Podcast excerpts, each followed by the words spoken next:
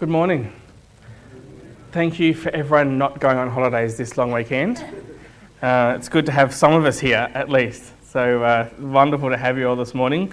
Um, today we are in the book of Daniel as we do chapter 18 of the story. And because I'm doing the whole book of Daniel in 30 minutes, uh, I'm getting straight into it.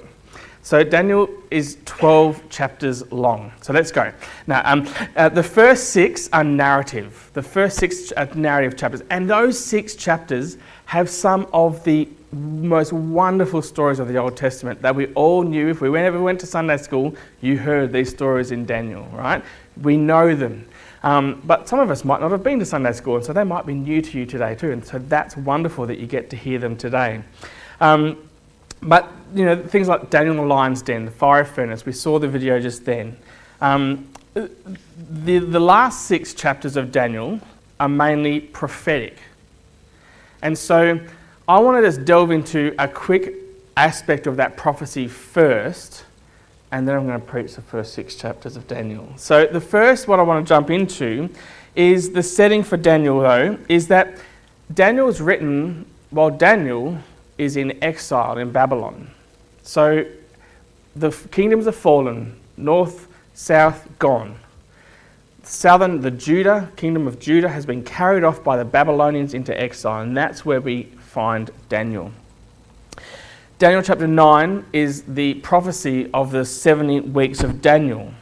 This is where Daniel sees a vision, a picture of the future. And he sees that there's going to be 70, uh, sorry, seven weeks, and then there's going to be 62 weeks, and that comprises 69 weeks of the 70 weeks of Daniel. Now, the first seven weeks will be the period where people are released from exile and they get to go back to Jerusalem. And the clock starts when the exiles get to return then the totality of the seven weeks and the 62 weeks culminate when the Messiah is cut off. So, of the 70 weeks, it starts when they return from exile and it will end 69 weeks when the Messiah is cut off, and then there is one week remaining, that is the 70th week. So, when you do the maths, I'm not sure if you're a mathematician like me, but when you do the maths, Sorry, Kelly, can you click on the next slide for me, please? Thanks. When you do the maths, you see that the seven weeks plus 62 weeks equals 69 weeks. And a biblical year, this prophecy works out as each week is worth seven years. But in the Bible, a year was 360 days. And so 69 weeks times 7 years equals 483 biblical years, times by their years, which was 360 days, that equals 173,880 days. Those days started with Nehemiah when they returned from exile, 445 BC, and then when you add up all those years, it comes out at 32 AD, which was prophesied by Daniel and 32 AD is when Jesus culminated his, his earthly ministry and was crucified on the cross. All predicted by Daniel. It lines up perfectly. Amazing, isn't it? And now, what we are doing is we are waiting for the 70th week. And so, what we have in between in the New Testament, Paul says that the church is a mystery that even the prophets of old did not foresee. And so, what many people believe is that of these 70 weeks, 69 have transpired, and there is one week yet to take place. And we live in what is known as the church age, a divine parenthesis. See, Paul referred to it as the mystery. And the mystery is this even Gentiles, you and I, non Jewish people, we would receive the gift of the Holy Spirit who would indwell us that same Spirit who raised Christ Jesus from the dead would now live in us, and there would be this season known as the church age where many would come to faith and participate in the seed of Abraham by faith. You and I, we get to live in this parenthesis. The hallmark of the church age is the indwelling presence of the Holy Spirit of God. And so, just like if you're pregnant, eventually you know it. If you have the Holy Spirit inside you, so too you know it. If, and so, so transformation takes place when we have the Holy Spirit living in us. Paul talks about this when he says that in fact we become new creations in Christ Jesus. And that might be ha- hard for some of us to understand um, because this is a new classification of being. We are new creations that had never existed before. We are our new creations in Christ. When we receive the Holy Spirit of God, we are transformed. Life is different. This is the age in which we live, the divine parenthesis, waiting for the 70th week of Daniel. First 69 weeks are done. We're waiting for the 70th week, and we are in this period of mystery, as Paul determined it, because even the prophets of the Old Testament did not foresee this period of time. But Daniel's book is a book about the exiles. And you know what? We too are exiles. And this might be a bit weird, right? Trying to get a head around it. Like, what? I haven't been carried off by Babylon. What are you talking about? I'm not in Daniel. Like, no, I'm not an exile. Like, I own my home. How can I be an exile? Like, okay, so, so let, me, let me explain this. Um, there is one king, and his name is Jesus. Thank you. Uh, great. It's like, you know, primary school, uh, uh, Sunday school all over again, right? What's the answer? It's always Jesus, right? There's one king, and his name is Jesus, and he has called us to be participants of his kingdom now. That is why he's given us the Holy Spirit. So, when asked which nation do we belong to? Well, the kingdom of heaven. And scripture tells us that we are aliens, we are foreigners, we are strangers in a strange land. If we don't first and foremost identify with Jesus as our King and that our nationality is of the kingdom of heaven, that is our identity. So, what we must understand is the fact that we are in exile. We serve a king and are from a different country, but we live in Australia. And every three years or so, sometimes a lot shorter than three years, we get a different king over us who isn't the true king, although we represent Jesus. We live in exile. Our citizenship is not of this country, it is of a different kingdom. So we, to, we live in exile. So to live in exile, and moreover to thrive as we live in exile, here's principle number one you have to stand out. When Daniel was presented with a banquet of the king, it says in chapter 1, verse 8, but Daniel resolved not to defile, himself with the royal food and wine, and he asked that the chief official uh, he asked the chief official for permission not to defile himself in this way. So Daniel was granted permission from the chief official when they were presented before the king. They stood out as healthier and smarter and wiser and better than all the others because they chose not to defile themselves. They stood out. You know, it's not le- easy to live in our culture and not be stained. You know, the word defile means stained. It, it's not easy, is it, to live in our world and not be stained? You know, and, and, and I'm not talking about perfection. That's not what we're talking about. We're not talking about perfection, but about progressing. Making more choices progressively that honour Jesus more and more. Surrendering more of ourselves day by day. Daniel and his friends stand out. And in chapter 2, the king has these dreams and no one can interpret them. And so the king very rationally decides that he would kill all of his advisors. Very rational man, this one. So Daniel goes before the king and says, Look, you know, don't kill me. I can't interpret the dreams, but I serve a God who can. Allow me to go and inquire of him. So the king allows it. Daniel goes off, and God reveals the dream's meaning to him. And he reports it back to the king, and King Nebuchadnezzar responds.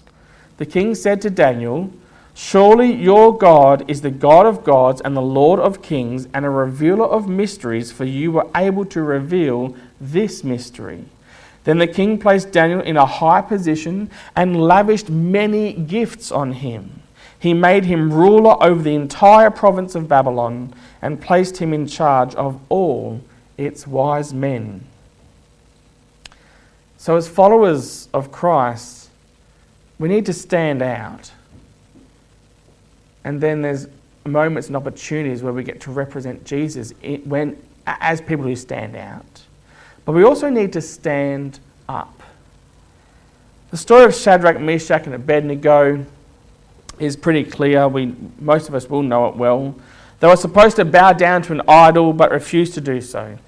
Verse 6 Whoever does not fall down and worship will immediately be thrown into a blazing furnace. That's chapter 3.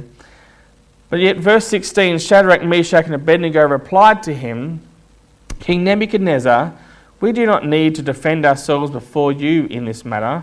If we're thrown into the blazing furnace, the God we serve is able to deliver us from it, and he will deliver us from your majesty's hand. But even if he does not, we want you to know, Your Majesty, that we will not serve your gods to worship uh, or worship the image of gold you have set up. They took a stand and stood up. They stood up to things that they were not supposed to do. They, they honoured the Lord. And standing up, you know, the, the only way that we are ever going to stand out is if we actually stand up and represent Jesus to our world that we will not have bended knees to any of the idols of our culture. And there are so many things that we are being told, you know, or, or enticed to bend our knee to alcohol, pornography, pride, gossip. You know, the list is almost endless. You can stuck, stick anything in that our culture is saying, bend a knee to this idol. And the question is, though, when will we stand up? When will we stand up against that sort of thing and take our stand like Shadrach, Meshach, and Abednego and say, I'm not going to defile myself. I'm not going to give in. I'm not going to do what you're telling me. I'm going to stand up for my convictions. Stand out, stand up. And my third principle today is this stand firm. In chapter 5, King Belshazzar takes rule, most likely a descendant of King Nebuchadnezzar. Belshazzar holds a massive feast for a thousand of his lords and orders the gold and silver vessels be brought out that had been taken from the Jewish temple for them to drink from. Suddenly, this hand appears out of nowhere and begins writing on the wall. And it writes four words, and, and, and, and no one knows the meaning Mene, Mene, Tekel, Parsin. Daniel is found to be the only one able to give the interpretation. God has numbered the days of your kingdom and brought it to an end. You have been weighed in the balances and found wanting. Your kingdom is divided and given to the Medes and Persians. Daniel is robed as a ruler, and that very night Belshazzar is killed, and Darius the Mede became king. And this brings us up to chapter 6, where we're going to spend the rest of our time today as we look how do we stand firm. Now, you might, uh, I guess, how old do you think Daniel might be by the time we get to chapter 6? See, because we've all got these pictures in our minds from our storybook Bibles or from, you know, children's church that Daniel's a young man when he's in the lion's den. But Daniel here, he's actually around 80 years old. Now, look around and see, you know, I, I'm, I'm not even half that yet, right? Um, there are probably people that we know who are 80. You can think of them. Now, now think of them as Daniel, right? That's what we're talking about. We're not talking about beautiful young faces. We're talking about 80 year old man. And he's an example of someone who finished well. He ran right up to the finishing line and he finished well. He had an impact on those around him for the glory of God right until the end of his days. Standing firm is to publicly assert your unyielding support of, defense of, or opposition to something. This is what it means to be salt and light, to be different in a good way, to take a stand for Jesus and against sin, to take a stand for biblical convictions and against apostasy and compromise. So, the first thing that Daniel does to stand firm is he embraces his calling chapter 6, verses 1 and 2. It pleased Darius to set over the kingdom 120 satraps to be throughout the whole kingdom, and over them three high officials, of whom Daniel was one, to whom these satraps should give account, so that the king might not suffer loss. See, Daniel was not really a prophet like we think of the other prophets of the Old Testament. He was really a governmental official. Do we have any of those here today? Governmental officials? Um, he lived his mission out in the marketplace. He lived his mission in the marketplace. And we need Christians who are willing to embrace their vocation as their calling. You see, we need to banish from our thinking the idea that there is a sacred part of life and a secular part of life. All of life is sacred to God. Jesus says, You are the salt of the world. And as we live in our community, in the businesses we, we're employed in, through social interactions, in community organisations, in our relationships with people here in the Northeast, we are that salt in our community. See, I'm part of the Wangaratta Symphony Orchestra for that purpose to be vitally involved in our community for the purposes of the gospel. And you should be vitally involved in our community for the purposes of bringing hope and the gospel too either in a workplace or organization or both or many. But you might be saying, hold on, Aaron, that's pretty easy for you to say. I mean, seriously, you work in the church. Like it's, it's like you're almost paid to do that, right? You know, you, you don't know the workplace that I'm in. You don't know the boss that I have. You don't know the culture that, of where I work. Well, do you know that Daniel didn't choose his vocation either? His job was chosen for him. Daniel chapter 1 tells us how King Nebuchadnezzar took him by force and placed him in the king's court. So even if you don't have a job that you particularly like, you can still embrace it as your calling, as an act of worship before the Lord. You can still make a difference for Him. When I think of a Christian who stood firm by embracing their calling to be salt and light in the world, you know, there's no other prime example than William Wilberforce. Uh, he was 21 years old when elected to Parliament in Britain. In 1784, he had a deep spiritual conversion to Christ. He sought advice from Pastor John Newton, who you might know from writing a little hymn called Amazing Grace. As, as Newton, uh, uh sorry, as um, as Wilberforce was a little bit disenchanted by politics. And Newton told William Wilberforce that maybe God has you there for a reason. And so he stayed in politics. He embraced that vocation as his calling. And one thing that he became deeper, deeply passionate about was the evil of slavery. He laboured in Parliament for over 40 years to abolish slavery in England and its empire and succeeded, all because of a Christian who embraced their calling as salt and light. Gee, we need Christians to do the same today, don't we? You know, to say, where God has placed me is my calling. I'm going to stand firm and be salt and light. I'm going to approach my job as worship. I'm going to be the church on mission for Jesus in the world as salt and light where God has placed me. Where God has placed me, I'm going to bring hope. If you want to thrive as a Christian, don't just pick up your Christianity at the door on your way into church and wear it like a coat on a Sunday when you're here and then leave it at the door when you leave. Take Christ with you. Be on mission. Be salt and light. Embrace your calling wherever God has placed you because God places us where He wants us for His plans and His purposes. If we're going to stand firm as we embrace our calling, we also need to excel in character. Then this Daniel became distinguished above all the other high officials and satraps because an excellent spirit was in him, and the king planned to set him over the whole kingdom. See, the king was basically planning to make Daniel president of the whole kingdom. And first, he was one of the top three, and now he was uh, even going to be their chief, the head, the kingpin of those three. And this was all because he had an excellent spirit. He excelled in character. Then the high officials and the satraps sought to find a ground for complaint against Daniel with regard to the kingdom, but they could find no ground for complaint of, or any fault because he was faithful and no error or fault was found in him. See, they couldn't find any dirt on Daniel.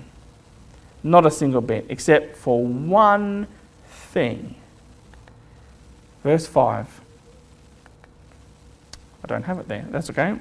Then these men said, We shall not find any ground for complaint against this Daniel unless we find it in connection with the law of his God. So, what they're saying is, Daniel's character was so excellent that the only dirt they could find on him was his faith in God. The only ground of complaint they had against Daniel was that he was a man who served God wholeheartedly. That's a pretty good thing for people to complain about you about, isn't it? I mean, if people are going to complain about me for something, I prefer it to be this than anything else.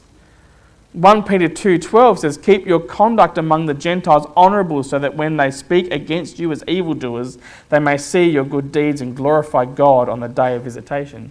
Titus 2 7 8 says, Show yourself in all respects to be a model of good works, and in your teaching show integrity, dignity, and sound speech that cannot be condemned, so that an opponent may be put to shame. Have nothing evil to say about us. See, Daniel's opponents had nothing evil to say about him except that he loved and served God. What a great challenge for us. And really convicting because it causes us to come before the Lord and ask Him to search us. And of course, to repent before the Lord. You know, if we're going to make a difference in our walk as Christians and thrive here in the Northeast for the glory of God and the hope of the gospel, we too then need to excel in character. We need excellent character. An excellent character does not mean that we are perfect. No one's going to be perfect. But a person of integrity is a person who is the same in public as they are in private. As we stand firm, not only do we need to embrace our calling, not only do we need to excel in character, but we also need to exhibit courageous faith. We need to be people of no compromise. So, if you truly embrace your calling, are open as a Christian, if you are public as a Christian and you're excelling in Christian character, then you can expect opposition, which is exactly what happens to Daniel. Look at verse 6. And these high officials and satraps came by agreement to the king and said to him, O King Darius, live forever. All the high officials of the kingdom, the prefects and the satraps, the councillors and the governors are agreed that the king should establish an ordinance and enforce an injunction that whoever makes petition to any god or man for 30 days except to you, O king, shall be cast into the den of lions. Now, O king, establish the injunction and sign the document so that it cannot be changed according to the law of the Medes and the Persians, which cannot be revoked. Therefore, King Darius signed the document and injunction. You see, they came and they appealed to Darius's pride. They set a trap for Daniel by playing on the king's ego because they knew Daniel's faith was no secret. They got, to the king, they got the king to sign a document that everyone was only going to pray to that king for the next 30 days. And King Darius, well, why not? He signed away. This is different to Shadrach, Meshach, and Abednego, who had to take a stand against idolatry in chapter 3. It's different here in Daniel because he had to take a stand against the law of the land. Do you know how people are so you know, important that we must follow government authority? Well, here's an example of where it was just and right not to do so. And throughout the centuries, even today, people all over the world have had to take their stand against unjust and ungodly laws. I mean, the fact that mandate uh, that, that vaccine mandates, for one thing, still exist for workers in Victoria could be considered one of these things. Like, we're, we're well past that, right? As are the laws of this land that could land me in prison for praying for someone, right? Not all laws are just. Not all laws are to be followed by those who follow the Lord. So, what, da- what does Daniel do? Remember, for Daniel, disobedience would be very costly. He was going to be president. Would you give up your presidency for your faith? If you were going to be president of the nation, would you give that up for your faith?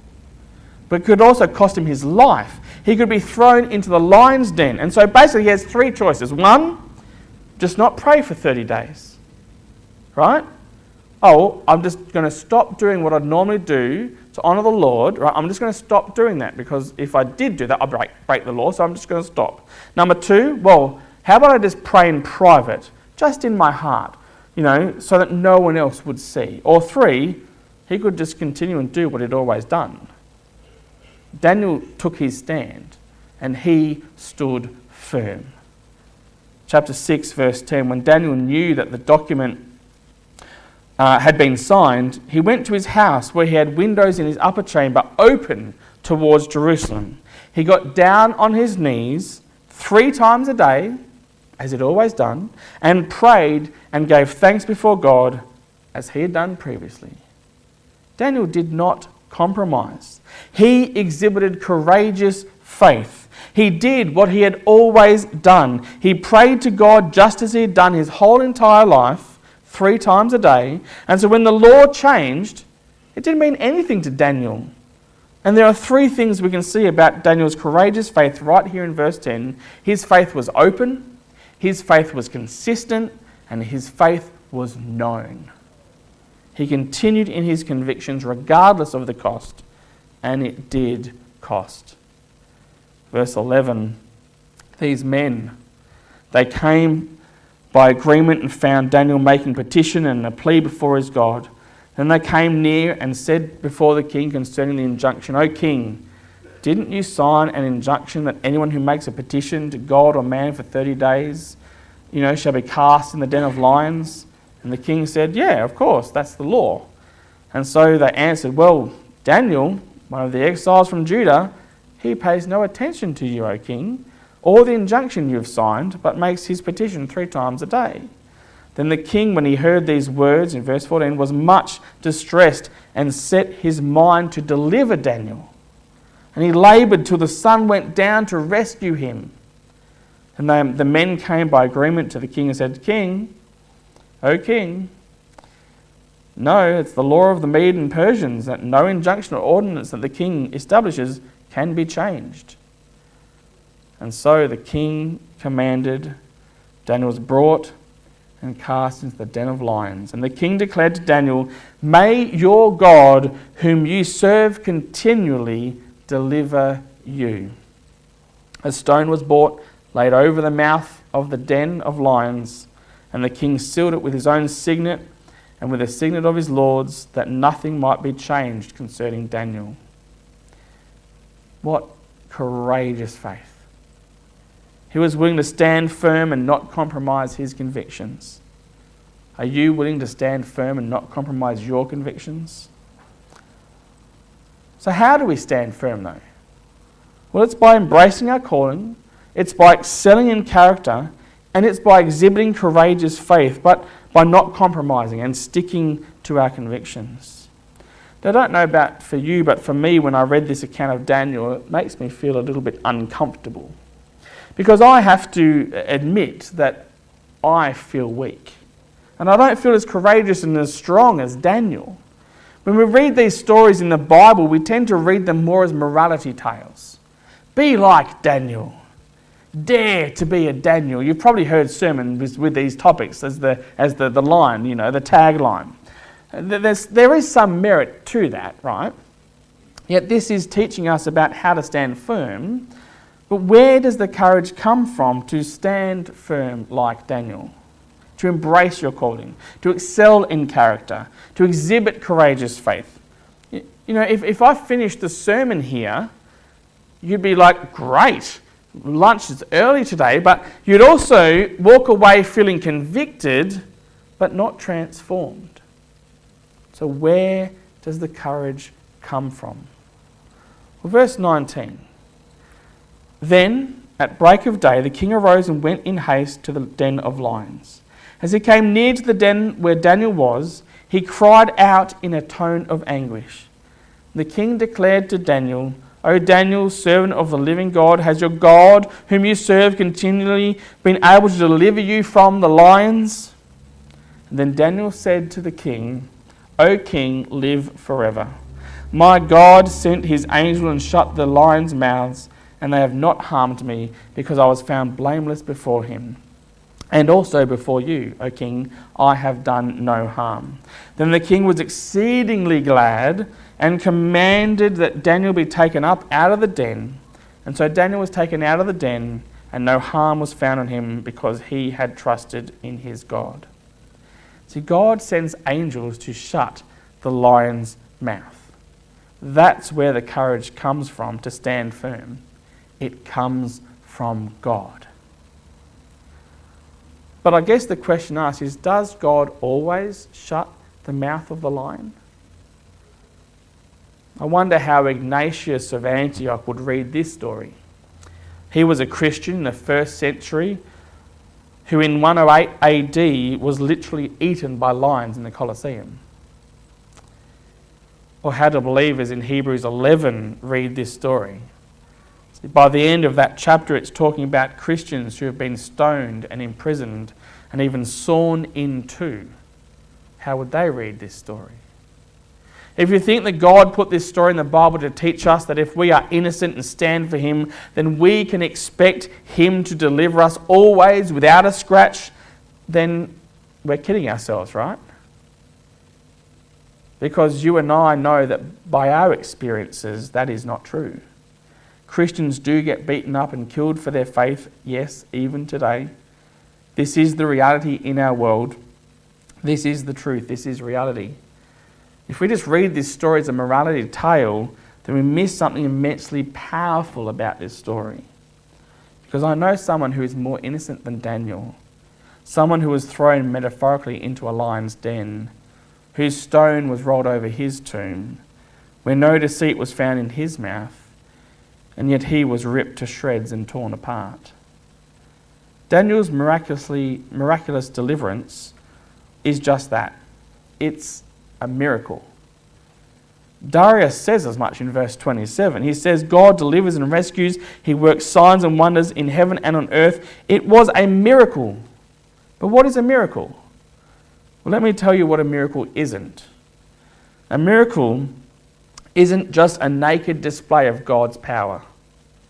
All the miracles that Jesus did in the Bible were signposts. They pointed forward to the future coming kingdom. When Jesus healed the blind, when he made the lame walk, when he raised Lazarus to life, they were all signposts pointing forward to the future kingdom, the kingdom that we are citizens of, and what that kingdom will be like. There will be no death, no disease. The devil won't reign anymore in God's future kingdom. And so, in the lion's den, you have God's kingdom breaking out. And you know what it says in Isaiah? It says that the lion will lay down with the lamb. God will shut the mouth of the lions in God's future kingdom. So, where does the courage come from to stand firm and stand for God, even though it might cost us? Well, it comes from knowing that even though you might give your life now, you have eternal life. You have a life to come. This also points to Jesus. Did you notice in verse 22 of Daniel that he said, My God sent his angels and shut the lions' mouths? It's very interesting over in chapter 3 that when Shadrach, Meshach, and Abednego walked into the furnace, there was that fourth person who walked with them one who was like the Son of the living God. And later in the chapter, he is called the angel of the Lord. And here we see God sent his angel to shut the mouth of the lion. Jesus shut the mouth of the lion so Daniel would not be harmed. Jesus could shut the mouth of the lion because on the cross, Jesus suffered the full roar of God's wrath against sin so that our sin could be paid for, so that he could shut the mouth of the lion forever. Don't ever let anyone tell you that Daniel is the lion tamer in Daniel chapter 6. Jesus is the lion tamer in Daniel chapter 6. John 10:10 10, 10 says, "The thief comes only to steal, kill and destroy. I have come that might have life and have it abundantly." The devil is that lion that comes to kill and destroy, but Jesus has come to bring life. You know, Jesus has shut the mouth of the lion, and you might be feeling right now like you are being crushed, like you are in the mouth of a lion. But remember, Jesus has shut the lion's mouth. Jesus has defeated Satan on the cross. So you don't have to fear any longer. You can walk in faith. Where does the courage come from to stand firm as exiles? It comes from Jesus who has closed the mouth of the lion, who has delivered us from our sins and brought us to glorious light. So, what is our response to this today? Well, hopefully, you will say with me, I will stand out, I will stand up, and I will stand firm. Let me pray. Dear Lord Jesus, the world that we live in is a challenge for so many of us, full of temptation, full, it's so hard to, to not be stained. But Lord, I pray that you would help us to stand out. That we would stand out because, Lord, we stand by our convictions. We stand out because, Lord, we are different, because we are citizens of a different kingdom. Lord, also pray that we will stand up. Stand up against injustice, stand up against ungodliness, stand up against sin and pride and all those things that can tear us from you. Lord, I pray that you would help us to stand out and stand up for you. And most of all, Lord, that we would stand firm, that we would exhibit courageous faith. That, Lord, we won't let the fears of this world overcome us because, Lord, you are the great overcomer. That we would stand firm in you and continue to bring glory to you in the hope of the gospel, we pray. In your name, Jesus. Amen. Thanks, Graham.